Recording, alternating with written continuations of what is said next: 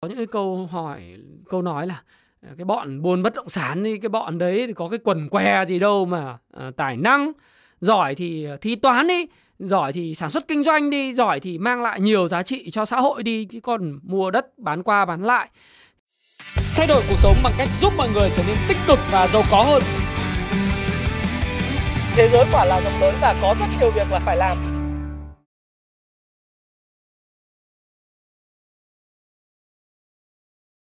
Hi, xin chào tất cả các bạn. Chào mừng các bạn đã quay trở lại với channel của Thái Phạm. Và như đã hứa với tất cả các bạn, tôi lại tiếp tục trò chuyện và hầu chuyện với các bạn về cái câu chuyện chủ đề bất động sản. Trong cái video của ngày thứ năm, tôi đã chia sẻ với bạn rằng là vậy thì bất động sản sẽ không còn là dấu hỏi là cứu hay không cứu, mà là câu hỏi là cứu như thế nào và cứu ai, cứu dự án nào và chọn lọc ra sao. Đấy là quan điểm của cá nhân tôi. Và bất cứ một cái video nào thì tôi cũng chia sẻ với bạn đây là cái quan điểm cá nhân và các bạn hãy tham khảo nó để uh, cho mình những cái góc nhìn mới mẻ. Và tất nhiên thì các bạn cũng biết rằng là uh, có nhiều câu hỏi đặt ra mà đặc biệt là một câu rất là gọi là phổ biến ở trên xã hội hiện tại là cứu bất động sản là cứu những người giàu. Đấy. Uh, cứ để bất động sản chết đi, drop it dead, cứ chết đi rồi uh, người trung lưu và người có thu nhập thấp sẽ mua được bất động sản giá rẻ và người trung lưu và người nghèo sẽ được hưởng lợi từ cái việc giảm giá bất động sản. Đấy. Có phải là như vậy hay không? Ai là người hưởng lợi lớn nhất khi mà bất động sản sụp đổ? Đấy chính là cái chủ đề của video ngày hôm nay. Chúng ta hãy thử tập làm thám tử Conan để mà uh, chúng ta tìm hiểu xem thực sự là cái người thụ hưởng lớn nhất nếu bất động sản sụp đổ. Liệu có phải là người nghèo và người có thu nhập trung bình thấp và người trung lưu hay là người giàu hay là cái người uh, cái tiếp người nào sẽ được hưởng lợi từ cái việc bất động sản sụp đổ. Đấy. Thì chúng ta cùng tư duy và cái tư duy này nó mang tính chất critical thinking, à, tư duy mang tính phản biện. Do đó thì uh, đây là cái chiều và cái quan sát của tôi và tôi mong là các bạn có thêm những góp ý. Nhưng mà à, chúng ta hãy cùng tư duy theo kiểu thám tử giống như là con chó vào nhà mà khi khi xin lỗi các bạn là khi có một kẻ trộm vào nhà mà chó không sủa. Chó không sủa vậy thì nó là như thế nào? Theo tư duy của thám tử Conan Doyle thì các bạn thấy rằng là uh, con chó không sủa thì chứng tỏ nó phải thân với lại cái người uh, breaking vào trong nhà uh, thâm nhập vào ngôi nhà của mình. Từ đó thì các cái nhà điều tra mới khám phá ra cái người uh, thủ ác cuối cùng. Thì trong cái uh, ma trận của bất động sản cũng vậy bạn à, nghe thấy ở ngoài kia cái hệ thống tư duy số 1 đang gào thét lên là tại sao phải cứu bất động sản? Trong lúc thời gian mà nó thuận lợi đấy thì chúng nó ăn à, xe đi xe sang này, xe hàng hiệu ở nhà hàng cao cấp ăn nhà hàng cao cấp ở khách sạn xịn đi máy bay riêng đi du thuyền bổ nhí đánh gôn vân vân. Bây giờ mình cứu nó thì có nghĩa là một là mình neo cái bất động sản ở giá cao à? Hai là nếu mà mình cứu nó thì thì mình đi gọi là bơm tiền cho người giàu à? Ờ, mình làm cho cái việc mà các cuộc thi hoa hậu nó cứ tràn lan như vậy, tiếp tục diễn ra. Tại sao phải cứu? Tại sao dùng tiền thuế của nhân dân cứu? Và làm như vậy thì cái người nghèo không bao giờ có được cái nhà cửa cả. Ờ, một người có thu nhập trung bình thì không bao giờ mua được nhà. Ok, đó là những thứ mà đang diễn ra trong xã hội hiện tại. Với một thái độ rất gay gắt. Và tôi tôi cũng ờ, xin thưa với các bạn là tôi đã từng là người nghèo và trong tư duy của tôi tôi cũng đã từng có những suy nghĩ như vậy. Tôi không thích những người làm giàu từ bất động sản. Tôi tôi ghét những người làm giàu từ bất động sản, bởi vì tôi đã từng là người nghèo. Và không phải là bây giờ nghèo, không phải là cách đây 10 năm nghèo, mà là đã từng là người nghèo tờ thời điểm cách đây mấy chục năm, hai chục năm trước, phải không? Và mình thấy là Ờ, rất là nhiều người dị ứng với những người giàu lên từ bất động sản. Ờ, rất là có những cái câu hỏi, câu nói là ờ, cái bọn buôn bất động sản đi, cái bọn đấy thì có cái quần què gì đâu mà tài năng, giỏi thì thi toán đi, giỏi thì sản xuất kinh doanh đi, giỏi thì mang lại nhiều giá trị cho xã hội đi, chứ còn mua đất bán qua bán lại thì có cái quần què gì mà giỏi, vân vân. Thì những cái tâm trạng của những haters những cái người mà căm ghét cái sự giàu lên từ bất động sản ở trong xã hội nó là một cái sự phổ biến và liệu cái điều đó có đúng hay không và khi bất động sản thực sự nếu mà sụp và đổ nát thì ai là người hưởng lợi? Cái video trước đó của ngày thứ ba và thứ năm tôi đã phân tích cho bạn rồi. Tôi nói là nếu bất động sản sập thì cả cái ngân hàng, hệ thống tài chính nó bị đe dọa, cả cái nền kinh tế bị đi thụt lùi và à, thực sự với bạn là bạn cũng thấy rằng là cái chứng khoán nó không thể phát triển được và tất cả mọi ngành nghề trong xã hội không thể phát triển được. Vì sao? Bởi vì bất động sản nó ảnh hưởng trực tiếp và gián tiếp tới 50 cái ngành nghề khác nhau. À, tôi đã nói các bạn từ xây dựng đến công nhân, đến sắt thép, đến nhôm, đến nhựa, đến gạch, đến cát, đến đá, đến nội ngoại thất, đến gỗ, đồ, đồ điện dân dụng, đúng không? Nước, gốm, sứ, kính, thạch cao, sơn, điều hòa, à, các cái loại nóng lạnh, rồi rèm, di đô, vận tải, giấy dán tường, thang máy, tôn, rồi sàn gỗ, sàn nhựa, phụ kiện tổng hợp. Rồi các thể loại khác nhau tôi đã liệt kê cho các bạn rồi và rất rất nhiều ngành nghề khác và thống kê cho thấy là khoảng gần 50 ngành nghề khác nhau phụ thuộc vào cái việc phát triển bất động sản. Ở đây tôi lại nói lại một lần nữa, bất động sản không phải là việc phân lô bán nền.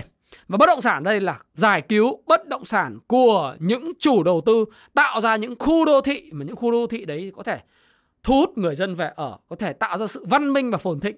Thí dụ như Eco Park, thí dụ như Vinhomes, thí dụ như là à, Phú Mỹ Hưng, ví dụ như là Vạn Phúc City và những cái đại đô thị như vậy nó góp phần thay đổi toàn bộ diện mạo của một thành phố, của một xã hội. Đó là cái những cái đối tượng à, cần phải giải cứu hay là uh, chúng ta thấy rằng là những cái những cái nhà phát triển bất động sản như là Novaland rồi có thể là những bất động sản của uh, tôi nói thí dụ như là của Hưng Thịnh ờ, nếu mà họ phát triển các cái khu đô thị ý tôi nói như vậy. Chứ còn nếu mà họ phát triển những cái bất động sản ờ, nghỉ dưỡng shop house biển thì cái đấy là dành cho giới siêu giàu. Những người mua bất động sản tầm uh, 80 tỷ cho đến 110 tỷ thì cái này nó do vấn đề về cung cầu giải cứu không có đổi đâu.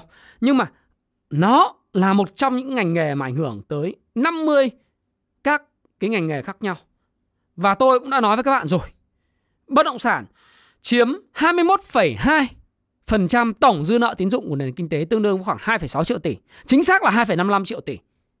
Và nếu như cho vay bất động sản từ hệ thống ngân hàng được đảm bảo bằng các giấy tờ bất động sản có giá gồm có hợp đồng mua bán, gồm có sổ hồng, sổ đỏ thì nó lên tới hơn 70% tổng dư nợ tín dụng của toàn hệ thống. Nếu như bất động sản mà sụp đổ thì toàn bộ chất lượng đảm bảo của các khoản vay nó giảm sút, ngân hàng phải trích lập nợ xấu và có nguy cơ nó sẽ biến trở thành một số ngân hàng trở thành ngân hàng không đồng giống như cách mà chúng ta đã từng chứng kiến thấy của giai đoạn 2010 cho đến 2014 vừa rồi. Do đó, cái việc giải cứu bất động sản như tôi đã nói không phải là vấn đề là nên hay không mà vấn đề cứu ai, cứu dự án nào và khi nào. Làm cái gì cứu để có thể là mang lại cái sự lan tỏa. Thế thì trong cái video này mình sẽ không nói về chuyện cứu hay không cứu mà giờ mình chúng ta nói rằng là người nghèo người giàu và người trung lưu với cái tư duy là ok bọn bất động sản thì có cái quần què gì đâu mà phải cứu có tài năng gì đâu đúng không? Và bọn uh, bất động sản đấy thì nó là giàu thì mình đi cứu người giàu à? Rồi để bất động sản giảm ấy, giảm giảm giảm nữa đi thì mình có uh, từ cơ hội mua được giá bất động sản uh, ở giá thấp. Well chúng ta phân tích nhé. Bạn có thể dở cái video và xem ngay cái video chứng khoán A bậc phần 11 của tôi. Nền kinh tế vận hành như thế nào?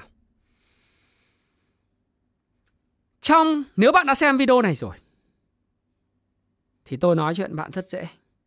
Nếu bạn chưa xem, tôi khuyên bạn xem toàn bộ series chứng khoán A bậc của tôi. Trong đó xem cái video chứng khoán A bậc nền kinh tế hoạt động như thế nào. Bạn biết rằng chi tiêu của người này là thu nhập của người khác.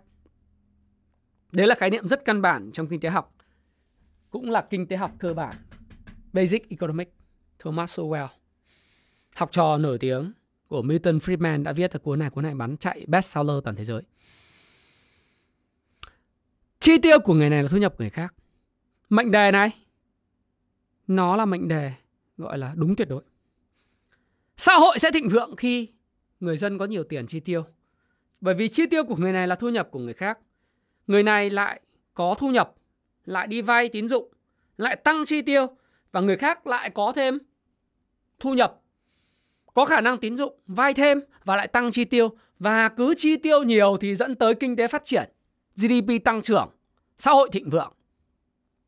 Còn ngược lại, khi chi tiêu vì một lý do nào đó mất nguồn thu nhập tín dụng trở nên kém tin cậy ngân hàng không cho vay thì tự nhiên thu nhập của một người giảm sút. Thu nhập của một người giảm sút cộng với tình hình kinh tế khó khăn khiến cho họ có cái xu hướng chi tiêu ít đi. Và bởi vì và bởi vì chi tiêu của người này là thu nhập của người khác, chi tiêu của một người ít đi thì thu nhập của người khác cũng ít đi. Người này tiếp tục rơi vào trạng thái credit worthy tức là cái hạn mức tín dụng à cái không phải hạn mức tín dụng, cái tin cậy tín dụng lại thấp đi và thu nhập thấp đi, cộng tâm lý phòng thủ lại càng chi tiêu ít đi. Và như vậy, người tiếp theo lại có thu nhập thấp đi. Và dẫn đến một cái vòng xoáy đi xuống của một xã hội. Downtrend giảm sút, kém thịnh vượng, nghèo đói. Đó là nền tảng của kinh tế vĩ mô. Trong cái video chứng khoán ABG phần 11 này. Vậy nếu bất động sản chết, tôi xin lỗi, nói thẳng luôn. Vậy đây là quan điểm cá nhân tôi và tôi nghĩ rằng nó đúng. Người nghèo và người có thu nhập thấp và người trung lưu khi bất động sản giảm càng không thể mua được bất động sản. Trái ngược với suy nghĩ của nhiều người. Khi bất động sản giảm, giả sử cho nó chết đi giảm xuống 70%, 60%, 80%, người nghèo và người trung lưu có cơ hội mua bất động sản đó. No. Họ chỉ nghĩ tới một vế đó là khi giá giảm và cái vế tiếp theo họ nghĩ rằng là công việc của họ và thu nhập của họ mọi thứ đứng nguyên và tốt hơn. Không đâu. Khi bất động sản giảm, nhà phát triển bất động sản chết, những người cung cấp vật liệu xây dựng và những ngành nghề 50 cái ngành nghề liên quan bất động sản chết. Thu nhập của người dân và các hộ gia đình liên quan tới những cái người đó giảm. Riêng môi giới có khoảng 500 ngàn môi giới tại Việt Nam. Cho nên không nói là môi giới chuyên bán chuyên nghiệp dư phải lên cả triệu. Thu nhập không có thì lấy đâu tiền lo cho con cái học hành, mua sắm quần áo thời trang, ăn uống, nhà hàng, vui chơi du lịch giải trí. Thì nó tạo cái vòng xoáy là người ta không có thu nhập người ta ít chi tiêu, người ít chi, chi tiêu thì bạn nghĩ rằng là bạn đang là người nghèo, bạn là người bán vé số, bạn đang là cái người mà bán quán ăn, bạn là người bán quần áo thời trang, bạn nghĩ rằng là thu nhập của bạn vẫn vậy. Do đó thì bạn có cơ hội mua được cái bất động sản này ở giá rẻ hơn. Không, nó tạo thành một cái vòng xoáy đi xuống ngay lập tức. Không có người chi tiêu thì thu nhập của mình cũng sẽ giảm sút. Bạn không tin, hãy hỏi bách hóa xanh, điện máy xanh, Thế giới di động, DG World, FPT Shop, Vinamilk. Cái này tại sao tôi lại nói những tên thương hiệu những cái thương hiệu này ra? Bởi thứ nhất nó niêm yết trên sàn và báo cáo tài chính của những công ty này từ quý tư nó đã cho thấy sự sụt giảm rất mạnh mẽ về nhu cầu của người tiêu dùng nói chung đối với sản phẩm hàng hóa kể cả thiết yếu như sữa cho đến những thứ không thiết yếu như điện thoại, điện tử, điện lạnh và thậm chí cả thực phẩm quá thiết yếu mà doanh số còn rớt. Chứ đừng nói gì đến thời trang, du lịch, ăn chơi, giải trí. Một triệu người mất việc và vài triệu người mất việc trong lĩnh vực xây dựng, tư vấn thiết kế nhà thầu thì chi tiêu của họ chắc chắn nó sẽ giảm sút bởi vì thu nhập của họ giảm sút và vì chi tiêu của họ là thu nhập của bạn cho nên nó tạo ra vòng xoáy là gì? Họ không có thu nhập thì bạn lấy đâu ra mà giữ được cái công việc hiện tại? Và có sự phát triển về thu nhập để mà mua bất động sản giá thấp. Đúng không? Đấy là trong trường hợp bạn còn giữ được việc. Thế còn nếu bạn đi làm thuê, nếu bạn giả sử bạn bảo là ui rồi cho bọn bất động sản chết đi. Có cái quần què gì không dám để cho nó drop it dead. Nhỡ bạn làm cho nhà phân phối của hãng thạch cao. Nhôm. Ừ? họ mất việc của các đại dự án. Thì bạn cũng chả có đồng thu nhập nào. Công việc của bạn mất. Bạn đang là môi giới bạn bảo thôi cho thằng chủ nó chết đi. Thằng nó tham lam đấy, trước đây nó giàu nó kênh cái mặt nó lên nó đi hết em này em kia. Cho chết đi. Sướng cái mồm. À, mày rủa nó chết đúng không? Rồi mất việc không có thu nhập không có dòng tiền thôi lo cho con học hành sao cái cơ bản nhất trong gia đình cái nguồn tiền tiết kiệm của mình ấy nó sẽ bị bào mòn qua thời gian phải không? Trong cái tâm lý hết hater ghét bỏ là cái tâm lý sai rồi. Thậm chí là không có được đảm bảo với công việc. Và tôi nói ngay cả bạn nó là Grab, nhân viên giao đồ ăn, thì bạn cũng sẽ thấy là cái ảnh hưởng của cái việc mà bất động sản nó sụt giảm ấy, nó ảnh hưởng tất cả các ngành nghề. Người ta ít đặt hơn. Dân văn phòng tự dưng thấy giá cổ phiếu rớt, giá bất động sản của họ rớt, thì tâm lý họ phòng thủ. Họ không đặt cái đồ ăn sang xịn nữa không đặt uh, mua sắm những cái đồ mỹ phẩm uh, hiệu hịn nữa thì công việc của bạn bớt đi chứ nó là một hệ sinh thái cộng sinh với nhau cho nên đừng có tâm lý hết tờ và mong rủa nó chết để mình mua được giá rẻ.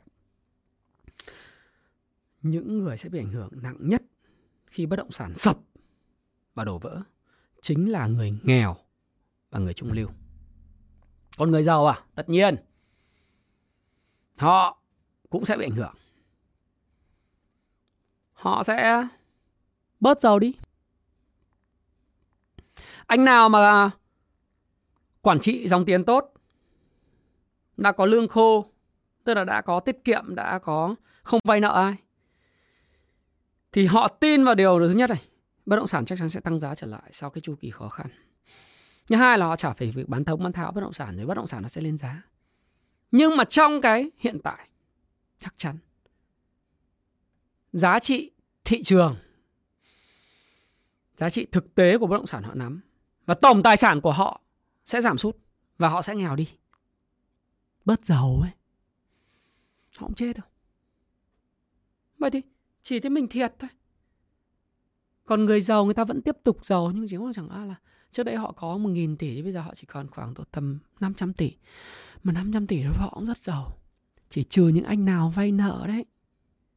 Thì bây giờ anh mới xoắn thôi. Anh dùng đòn bẩy quá đà. Rồi anh thanh lý tài sản không có được, Không có thanh khoản. Phải bán giá rẻ mạt. Nhớ cái bài học mà cái này đã viết báo rồi Chứ tôi có chủ ai đâu Nghệ sĩ Diễn viên Đạo diễn Phước Sang Anh Phước Sang Đã phá sản bởi vì buôn đất ở Long Thành như thế nào. Dùng bất động sản leverage quá nhiều, rồi tăng minh phụ chú, tăng minh phụ ép Apco, liên khui thìn, vân vân. Họ là người rất giỏi, rất giàu nhưng họ leverage. Đúng không? Leverage là dùng đòn bẩy nhiều quá, không kiểm soát được rủi ro, cho nên mới phá sản. Chứ còn những người kiểm soát được cái rủi ro, những người giàu người ta chắc chắn chỉ bớt giàu trên giấy tờ ảo thôi. Cổ phiếu của công ty họ rớt, nhưng họ vẫn làm chủ công ty. Phải không? Họ có bán cổ phiếu đâu. Còn bạn cứ đo họ là năm nay họ có mấy ờ, tỷ đô la, mai chỉ còn tỷ đô la. Họ có bán đâu. Họ quan tâm đến tỷ đô la. Thí dụ như là Bắc Long của Hòa Phát ấy. Hay là đấy là niêm yết trên sàn. Hay là bác à, Bá Thanh, Trần Bá Thanh à, ở Tân Hiệp Phát. Bác có bán công ty Tân Hiệp Phát đâu. Năm vừa rồi giả sử bác kiếm được khoảng 4.000 tỷ lợi nhuận à, sau thuế, 5.000 tỷ. Thì năm nay khó khăn bác còn kiếm chỉ kiếm được 3.000 thôi. Thì năm sau khó khăn thì bác chỉ kiếm được 3.001 tỷ thôi. Đúng không? Trước đây thuận lợi thì kiếm được 6.000 tỷ, 5.000 tỷ. Bây giờ khó khăn thì chỉ kiếm chỉ kiếm được có 3.000 tỷ thôi. Nhưng mà bạn nghĩ 3.000 tỷ có nhiều không? Siêu nhiều phải không? đất đai của bác ấy trước đây ờ, có tôi biết ờ, cái này thì, thì cũng không vấn đề gì để nói cũng chả chỉ trích gì tôi biết là những đại gia đất đai bạt ngàn này trước đây được định giá đất đai lên cả vài tỷ đô thì bây giờ mất mấy tỷ đô định giá nhưng đất thì nó vẫn là nằm ở đó khi chu kỳ kinh tế đến và Việt Nam là một cái đất nước trẻ và còn đang phát triển thì rồi nó sẽ định giá trở lại thì người ta chỉ biết bớt giàu tại thời điểm hiện tại, nhưng người ta không ảnh hưởng gì đâu đấy, thì các bạn phải hiểu điều đó. Các bạn xem lại cái video chứng khoán ABC phần 13 của tôi. Năm cách đây 2 năm tôi đã nói về cái câu chuyện này. Chính xác là 2 năm trước có 105.000 lượt xem. Phần 13 chứng khoán ABC. Hai năm trước, trước khi xảy ra trái phiếu doanh nghiệp mà bây giờ bị boom như ngày hôm nay, tôi đã ra một cái video tôi nói rằng đây là một cái bong bóng nổ chậm của nền kinh tế. Tức là vào năm 2021 tôi đã nói là bong bóng nổ chậm này. Tôi đã cảnh báo đây là cái cái trái khóa trái phiếu 30 và thấy dấu hiệu của một số các tập đoàn không làm ăn cái gì hết, không phát triển cái gì hết, chủ yếu là vay của người sau trả tiền cho người trước, đó là mô hình Ponzi scheme. Giống như là cái cách mà của cái ông mà mà mà chùm Ponzi ờ, của sàn Nasdaq. Giám đốc sàn Nasdaq ông đã lừa đảo nhà đầu tư. Thì tôi đã nói các bạn từ cách đây 2 năm. Và tôi không bất ngờ khi mà các cái công ty vay nợ này đang gặp rất nhiều khó khăn khi trái phiếu bị tòi. Nhưng cũng là năm nay, tôi nói là bất động sản cần phải được, cần phải được giải cứu bởi vì cái hệ lụy của nó đối với nền kinh tế, nếu để nó sập, nó quá lớn và dẫn đến tụt hậu 5 năm 10 năm thì tôi cũng là một trong những người đầu tiên phát biểu về chuyện này. Và các bạn đừng nhầm tưởng tôi nói là giải cứu trái phiếu bất động sản là à giải phiếu bất động sản là để cho giá bất động sản cao và giải cứu người giàu không phải. Thực tế giải cứu bất động sản là giúp người trung lưu và người nghèo không bị nghèo. Không bị bần cùng hóa. Và để cho dòng chảy của vốn, dòng chảy của hàng hóa và tín dụng được lưu thông một cách bình thường trên xã hội. Đấy là cái quan trọng và hai năm trước tôi đã nói về cái trái phiếu và nó nổ thật. Thì bây giờ tôi cũng là người sung phong đầu tiên nói về cái câu chuyện rằng là phải giải cứu bất động sản. Vì nếu không thì nó sẽ là tụt hậu kinh tế. Các bạn cứ nhìn lại cái vụ sụp của bất động sản từ năm 2000, cuối 2009. Từ tháng 10 năm 2009 cho đến hết năm 2014 nó đau khổ như thế nào. Và, và cái chuyện đấy tôi không nghĩ là chúng ta sẵn sàng lặp lại một lần nữa Vì toàn bộ xã hội đi xuống. Cho nên tôi sẽ là người đầu tiên nói về việc này. Và tôi không phải giải cứu bất động sản để cho bất động sản giá cao mà quan trọng nhất là thanh khoản được và dòng tiền chảy được, hàng hóa chảy được, người nghèo và người trung lưu không bị ảnh hưởng. Đúng không? Và tôi lại nói rằng tại sao người người nghèo không bao giờ hưởng lợi từ câu chuyện giá bất động sản giảm? Thứ nhất là thu nhập của họ giảm sút. Và tại sao họ nghèo? Các bạn xem lại lại cái video của tôi ở trên ờ, kênh Thái Phạm ấy. Tại sao bạn nghèo? Thái Phạm, bạn search trên YouTube một cái câu là tại sao bạn nghèo? Bạn sẽ nghèo bền vững, nghèo mãi mãi. Ba năm trước tôi làm. Mà vì sao cứ tất bật long đong mãi lận đận mãi mà bận rộn mà vẫn cứ nghèo? Và điều mà sáu điều khiến bạn nghèo. Bởi vì tư duy của người nghèo và tư duy người nghèo giàu là khác nhau hoàn toàn.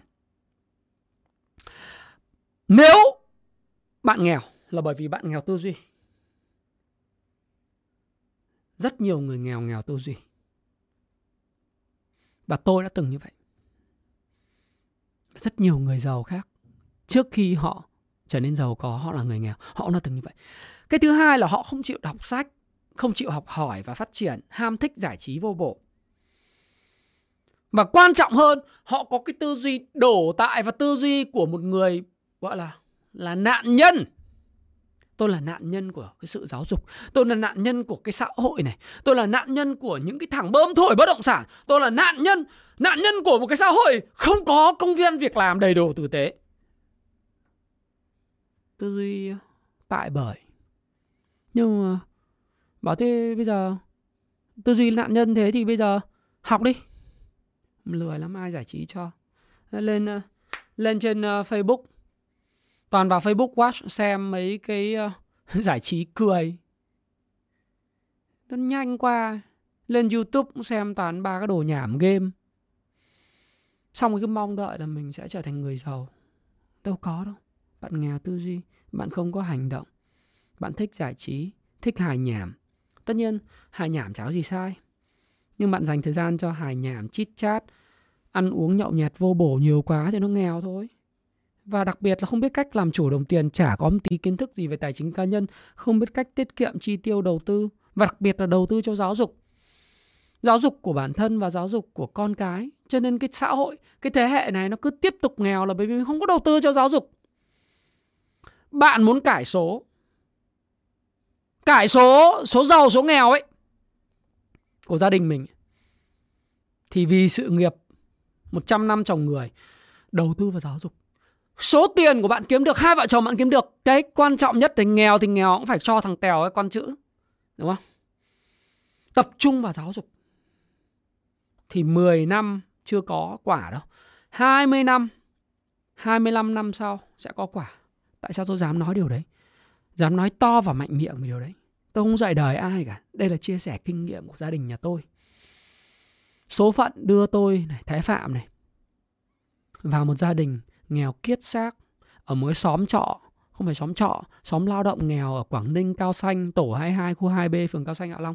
Nếu ai là hàng xóm của tôi nghe được cái video này, nếu ai là bạn bè cũ của tôi nghe được cái video này, nếu ai là người biết Hạ Long, Cao Xanh, Quảng Ninh, cầm phả nó thế nào thì các bạn hiểu điều tôi nói. Tôi sinh ra được định mệnh để được để nghiện hút, để hút chích để cờ bạc, để đĩ điếm, để bị HIV và chết. Nhà tôi siêu nghèo, mẹ tôi chạy chợ đó. Chạy chợ từ 5 giờ sáng đến 8 giờ tối về, bố tôi lao động 3K, làm công nhân thôi. Tôi trả ra thế quyền quý gì cả. Nhưng mà số phận bắt tôi nghèo nhưng mà tôi không có nghèo tư duy. Tôi may quá trên đường đời tôi gặp những người nâng tầm tư duy tôi lên. Tôi may quá tôi gặp những cuốn sách thế giới quả là rộng lớn và vất rất nhiều việc phải làm của Kim Go trung Tôi gặp những cuốn sách tất cả không có gì là thất bại, tất cả là thử thách. Tôi gặp những cuốn sách gì? Thay đổi tất cả trừ vợ và con mình. Tôi gặp những cuốn sách nâng tầm tôi và tôi gặp những người thầy, người bạn nâng tầm tôi và tôi đầu tư cho tư duy, tôi đầu tư cho giáo dục của tôi và bây giờ tôi đầu tư giáo dục của con tôi. Và tôi tin rằng bạn sẽ gặt gái thành quả của nó sau 25 năm nữa. Còn nếu bạn nghèo và bạn mong đợi rằng bất động sản sập để bạn có tiền mua bất động sản thì không bao giờ điều đó xảy ra bởi vì bạn vẫn thích ham chơi và giải trí. Đọc sách khó bó sừ nhức cả đầu. Sao anh bán sách đắt thế? Em muốn ờ, thành công chứng khoán, nhưng mà mua sách thì bảo ôi sao anh bán đắt lắm. Có cái gì khiến em giàu nhanh phím em ba chữ cái. Sao được? Làm sao mà mà phím ba chữ cái mà thể hiện hết ờ cái làm giàu chứng khoán payback time nó hay thế bảo đọc đi. 18.000% nến nhật đọc đi đọc để kiếm tiền đi em. Ồ, muốn hiểu về kinh tế hiểu được anh thái pháp nói gì về kinh tế đọc basic economics đi. Không đọc anh bán đắt bỏ sư này xin lỗi bảo bán đắt bỏ sư tôi sản xuất còn nghìn cuốn. Công sức của tôi bỏ vào đấy cả hai năm trời. Dịch hiệu đính dị mọ. Còn sách giả nữa. Không bán thế thì tôi sập tiệm sao? Đúng không? Bảo học đi. Ôi, học thì khóa học gì đắt, ba ngày mấy mấy triệu. Ôi, có khóa học của người khác dạy ờ, con ừ, đắt thế. Xong cái từ, tự mình ờ, lọ mọ dạy con, dùng gậy, dùng chổi, quát mắng, la, đánh đập nó, cuối cùng nó trở thành phiên bản nâng cấp của thời hiện đại trí phèo giống hệt mình hồi xưa. Cho nên đừng mong bất động sản giảm giá, bởi vì tôi giảm giá và sập sập. Bạn không mua nổi đâu bởi vì thu nhập bạn sẽ bị ảnh hưởng. Chắc chắn, bạn sẽ nghèo đi nếu mà thực sự bạn đang coi tôi bạn là người nghèo, và bạn đang có cái nỗi uất hận hết tờ là mấy thằng bất động sản quần què cho chết đi, đúng không? Chúng nó có chết đi chúng nó bớt nghèo đi thôi. Còn bạn ấy bạn nghèo là bởi vì nghèo tư duy. Thật sự.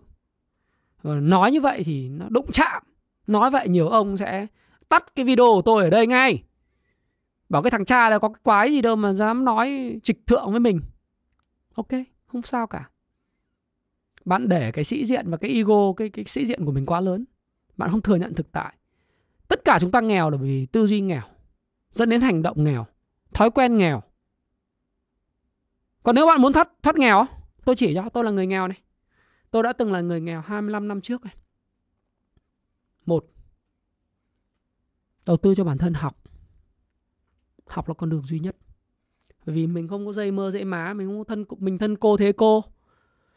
Mình không có ông cậu, ông chú, ông bác nào to cả. Mình không có bất cứ ai, mình có người thầy. Người thầy quý mến mình, giới thiệu mình cơ hội. Người bạn bè mình gặp, thấy mình có trí, có kiến thức, giới thiệu mình cơ hội. Phải không? Học là con đường duy nhất để thoát nghèo. Cái thứ hai là gì? Làm thuê cho người khác, làm thuê cho người giàu. Chăm chỉ vào. Người ta bảo gì làm đấy. Và sáng tạo thêm. Làm thuê cho người ta một thời gian, học hỏi người ta. Sau đó, khởi đầu cho cái của mình. Nếu mà mình thực sự có ý chí. Đó là con đường duy nhất để thoát nghèo thôi. Chứ không có nhà nước nào giúp bạn giàu hết á. Trừ khi bạn sinh ra ở Na Uy nhé tất nhiên Na Uy thì nhà nước có siêu giàu nhưng mà họ cũng bắt trẻ con học kinh lắm. Nhà nước Na Uy là đất nước mà tài nguyên thiên nhiên nó khủng khiếp, mà chính phủ người ta lại còn thông minh, khôn ngoan, đầu tư, chứng khoán này, siêu giỏi. Cái đất nước nào hưởng lợi nhiều nhất? Đợt Nga bị châu Âu nghỉ chơi, đợt khí ga vừa rồi, Na Uy. Na Uy bán được nhiều khí ga và dầu lửa sang châu Âu nhiều nhất. Quỹ đầu tư của nhà nước, Na Uy, hơn cách đây khoảng 5 năm nữa hơn nghìn tỷ đô. Tôi nghĩ về với tỷ suất sinh lời khoảng 10% năm thì đặc biệt đợt Covid vừa rồi sinh lời ác ấy, thì chắc cái quỹ đầu tư đấy chắc giờ phải lên tới 2.000 tỷ đô. An sinh xã hội tuyệt vời. Chứ bạn đẻ ra là người Na Uy nhá? Thì bạn ngon. Một hôm nhà nước nào giúp bạn giàu hết á, phải tự mình, gọi là gì, đi lên bằng chính đôi chân của mình thôi.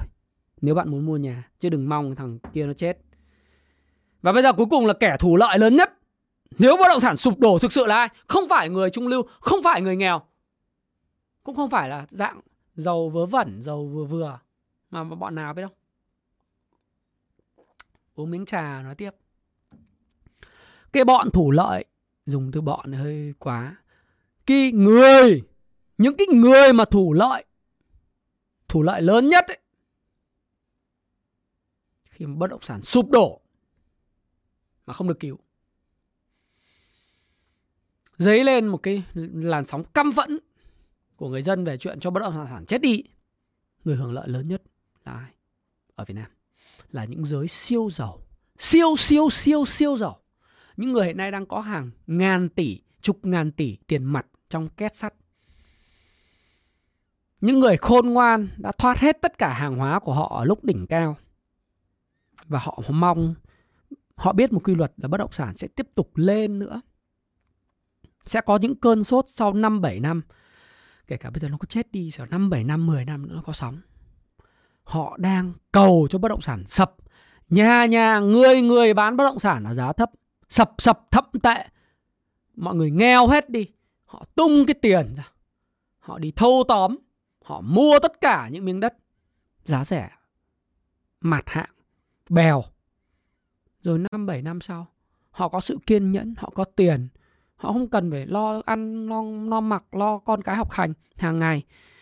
Họ có thể chờ đợi 10 năm và họ sẽ là người thủ lợi lớn nhất nếu bất động sản sập chứ không phải là bạn.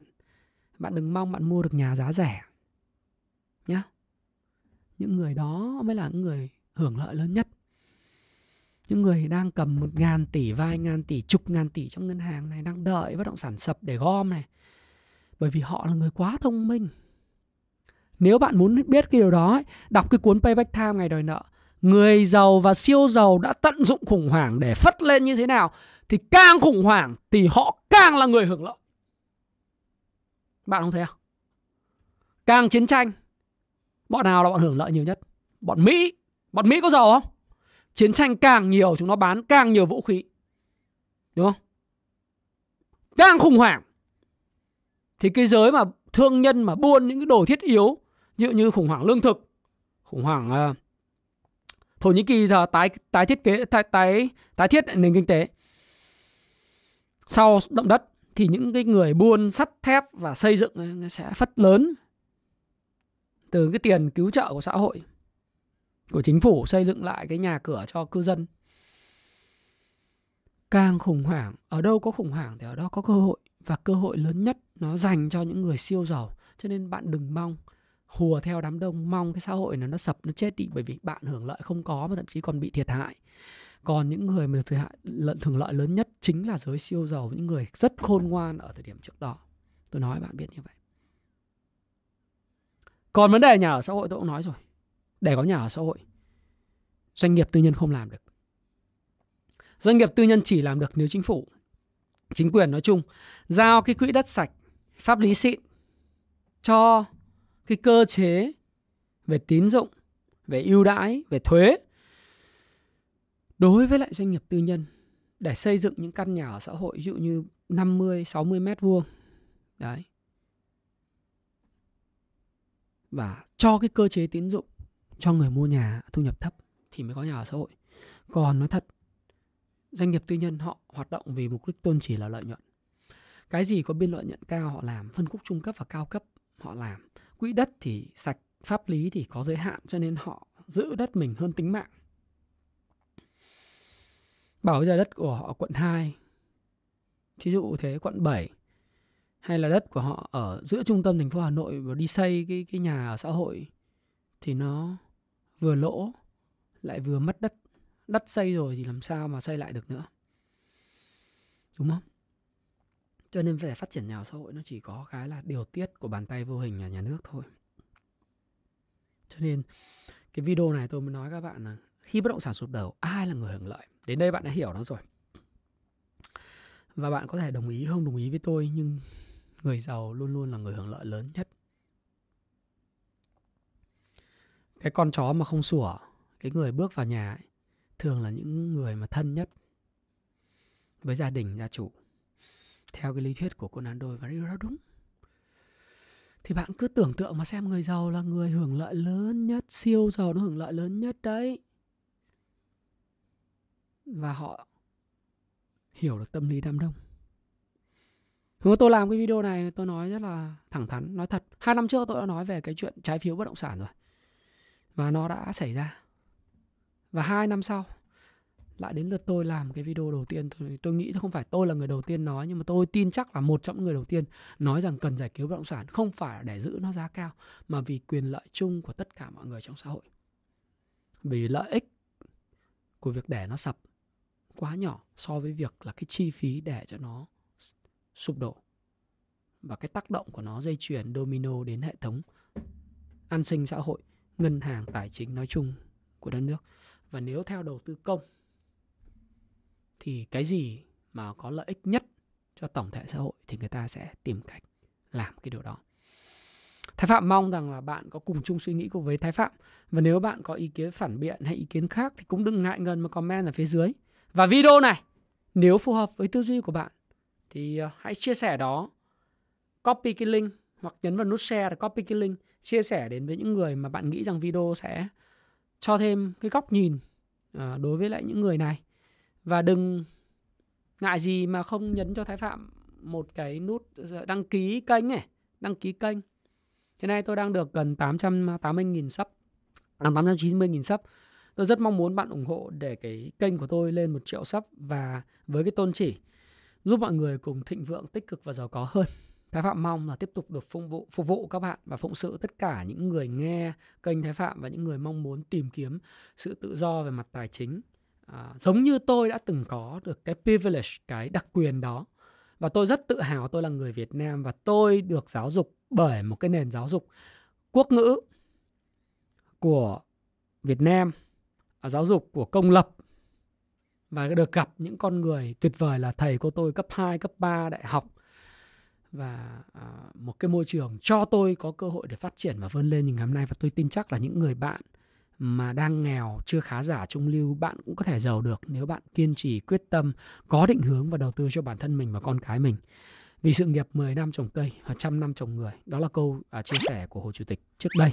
Và bạn tin tôi đi đó là câu nói đúng.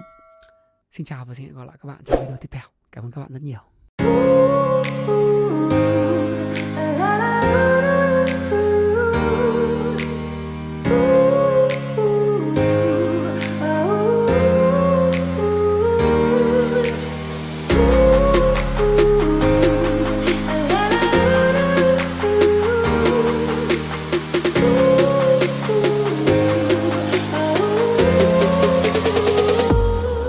Là khóa học hiện tại về chứng khoán ở Việt Nam có số lượng học viên đông đảo, có mặt tại Hồ Chí Minh và Hà Nội. Nếu bạn đang tìm kiếm một phương pháp làm giàu hiệu quả mà nhanh lại không cần phải làm gì thì rất tiếc đây không phải là khóa học dành cho bạn. Ở khóa học này, tôi chỉ cung cấp cho bạn tư duy và công cụ hữu hiệu để giúp bạn kiếm tiền và làm giàu bền vững. Ở đây là nơi bạn được nghe những kiến thức thật nhất, thực chiến nhất từ những trải nghiệm rất thật của tôi, Thái Phạm, với hơn 15 năm kinh nghiệm lăn lộn từ thị trường và đã từng trải qua rất nhiều thất bại. Và tại khóa học này, tôi đã giúp hơn 1.000 học viên kiếm tiền hiệu quả. Tôi xin giới thiệu với bạn khóa học Cung Phu Chứng Khoán. Khoa học sẽ giúp bạn thay đổi tư duy, nhận thức đúng đắn về đầu tư, về kinh doanh cổ phiếu. Bạn hiểu về cả phân tích cơ bản, phân tích kỹ thuật và cách kết hợp cả hai trình chinh phục lượng kiến thức khổng lồ. Có thể nói là trong một thập kỷ, 15 năm hoặc là một thập kỷ để bạn có thể tự tin hơn trên thị trường chứng khoán và thành công thuộc về nhóm 5% những người kiếm được tiền trên thị trường chứng khoán.